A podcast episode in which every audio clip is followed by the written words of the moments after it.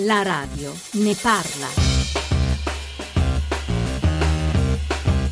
10, 44 e 12 secondi, eccoci con la Radio Ne Parla, vi racconteremo una storia bella di solidarietà che ha due protagonisti. La prima, occhi azzurri, due anni, un cuore che non funziona, si chiama Irene e vive a Napoli con i suoi genitori in condizioni di povertà assoluta.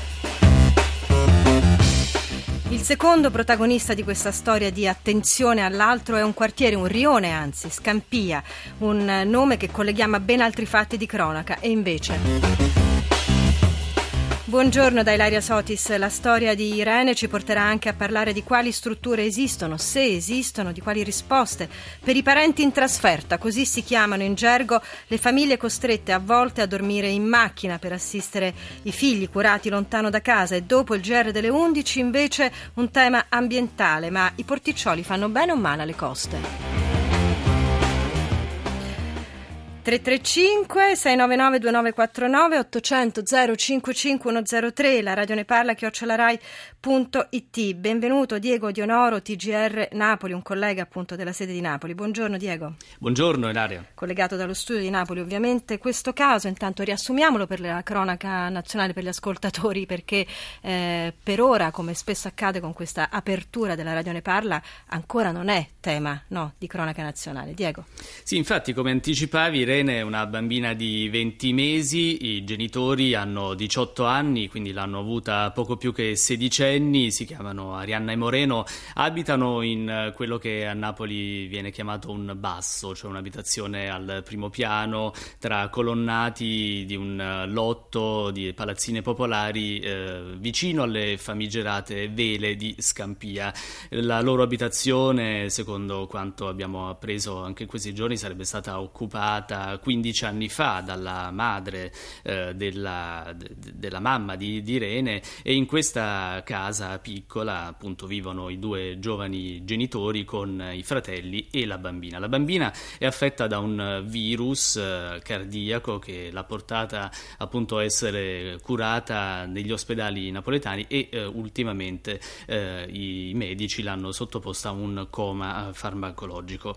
Ehm, la situazione poi si è aggravata e, e, i medici appunto di Napoli del Monaldi hanno pensato di, eh, di chiedere un trasferimento e eh, appunto di farla operare al Sant'Orsola, al Policlinico di Bologna.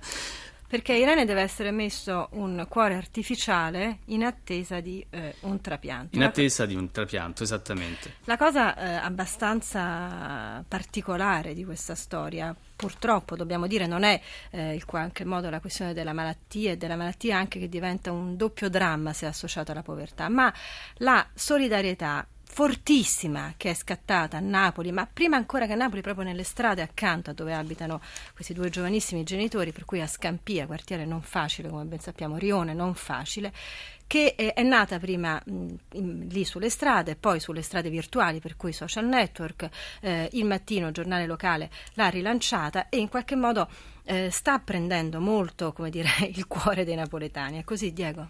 Sì, esatto. La solidarietà è partita prima dal porta a porta tra parenti amici, abitanti dello stesso palazzo del quartiere che hanno portato soldi per la permanenza dei genitori a Bologna, perché poi è questa la spesa che va sostenuta. E poi solo da, dall'altro ieri, dall'altro ieri sera, quindi veramente pochissime ore, è partita la solidarietà sui social network e ci sono, si possono leggere sui commenti, insomma, vari, diverse persone che stanno già versando soldi su un, su un IBAN, sulla posta pay messe a disposizione da, dai genitori eh, della, della bambina. Eh, però diciamo che questa vicenda ha scatenato anche la preoccupazione di, di un'associazione di genitori di bambini affetti da cardiopatie che eh, domandano, domandano al commissario straordinario per la sanità in Campania, che poi è il presidente della regione Stefano Caldoro, perché il monitoraggio Monaldi non è stato reputato idoneo ad accogliere la bambina dal momento che l'ospedale Sì, appunto l'ospedale è anche tra i primi in Italia perché in media 300 interventi l'anno, è una struttura di eccellenza.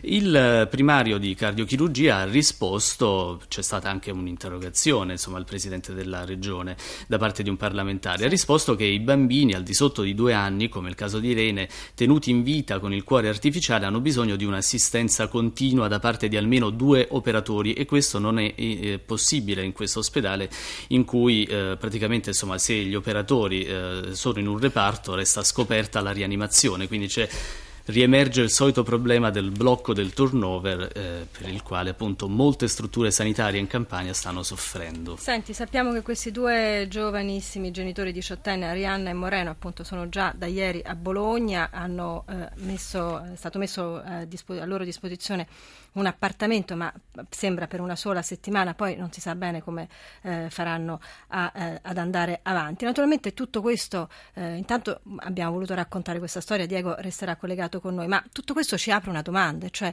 che cosa succede per le tante altre famiglie che devono eh, vivere una situazione simile? 335 699 2949 800 055 103 Angelo Ricci, buongiorno. Buongiorno.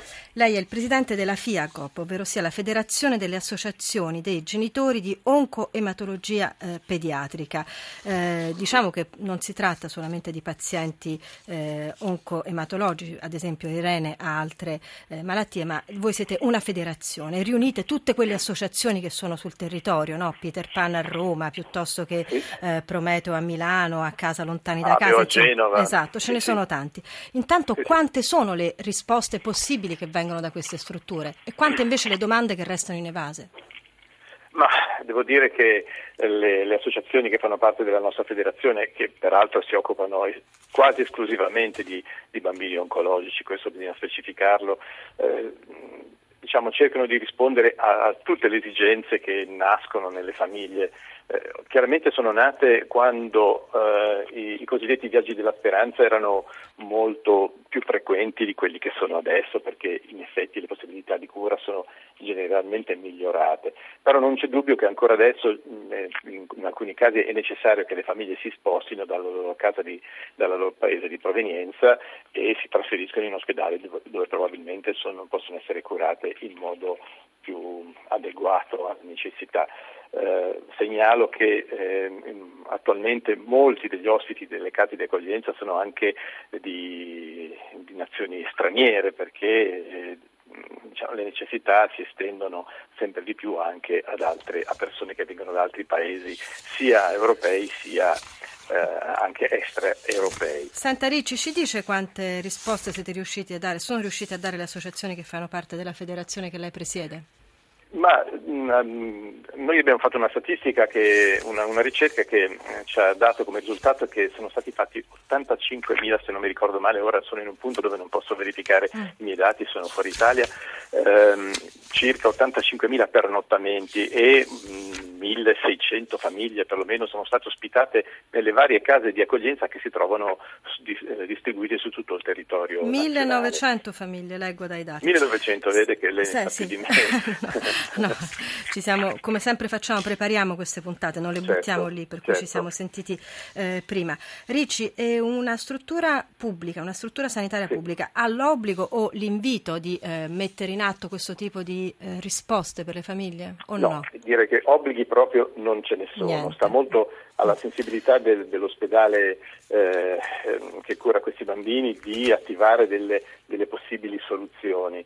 Ora, normalmente le, le associazioni hanno loro, tra di loro una rete nelle varie città e si conoscono, si aiutano, dirottano in caso di necessità particolari, eh, sanno dove si può trovare un alloggio, una stanza. Eh, io, se, se, crede, le posso dire che a Genova, che io sono genovese, quindi conosco bene l'istituto Gaslini, il, la direzione generale ha, ehm, ha, dato vita a uno sportello eh, ehm, ospitalità eh, che diciamo, aiuta le, le, le, persone che vengono da fuori a orientarsi. Naturalmente questo però eh, l'attività dell'ospedale si limita a questo. Tra l'altro voglio dire che io ieri ho fatto un, un giro diciamo, sui siti dei vari ospedali ed è abbastanza sorprendente. Molti ospedali segnalano delle strutture accanto, no? ne, nella prossimità degli ospedali, però bisogna stare attenti perché ci sono stanze a 70 euro, stanze a 8 euro vicino. Ah, sì, sì, eh, eh, questo non è mica una cosa secondaria. No, no, in effetti uno dei motivi per cui le, le associazioni eh, si sono occupate di ospitalità è per sottrarre molte famiglie. Eh, allora, possiamo immaginare qual è la, lo stato d'animo di una famiglia eh, il cui bambino viene diagnosticato di un cancro, sì. di un tumore che deve lasciare casa sua che si sposta in un'altra città, non conosce nessuno, finisce in mano persone che non si fanno scrupolo di chiedere affitti veramente mm, vergognosi, potrei dire questa parola. Per fare tesoro di queste immagini di cui ci faceva eh, così vedere Angelo Ricci qualcosa, io vi propongo di ascoltare insieme Arita Franklin, You Make Me Feel Like a Natural Woman.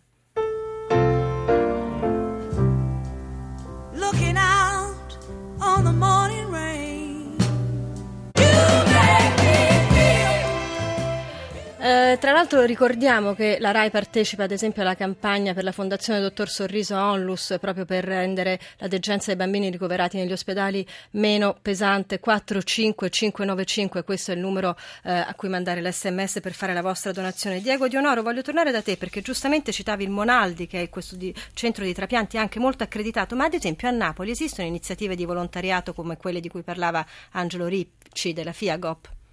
Certo, ci sono iniziative e tra l'altro si può seguire, tutti lo possono seguire anche su internet, su queste pagine dei social network che abbiamo citato, ci sono molte famiglie che si stanno proponendo anche di accompagnare e di ospitare genitori a, Napoli e all'estero, quindi insomma la gara di solidarietà è davvero eh, trasversale, non importa quale sia il quartiere, la zona di cui si parla, si parla sempre di Scampia, ma in questo caso appunto vediamo quanto il cuore sia molto grande, si parla di cuore ed è questa la situazione. Grazie a Diego Dionoro, grazie a Angelo Ricci. Noi torniamo dopo il GR delle 11. Vi ho detto ci occuperemo dei porticcioli e di come questi impattano sull'erosione delle coste, che è un problema importantissimo per il nostro paese e anche per il turismo e dunque per l'economia di questo eh, paese. Vi ricordo 335 699 2949. Eh, mettete una parola nell'SMS. A tra poco.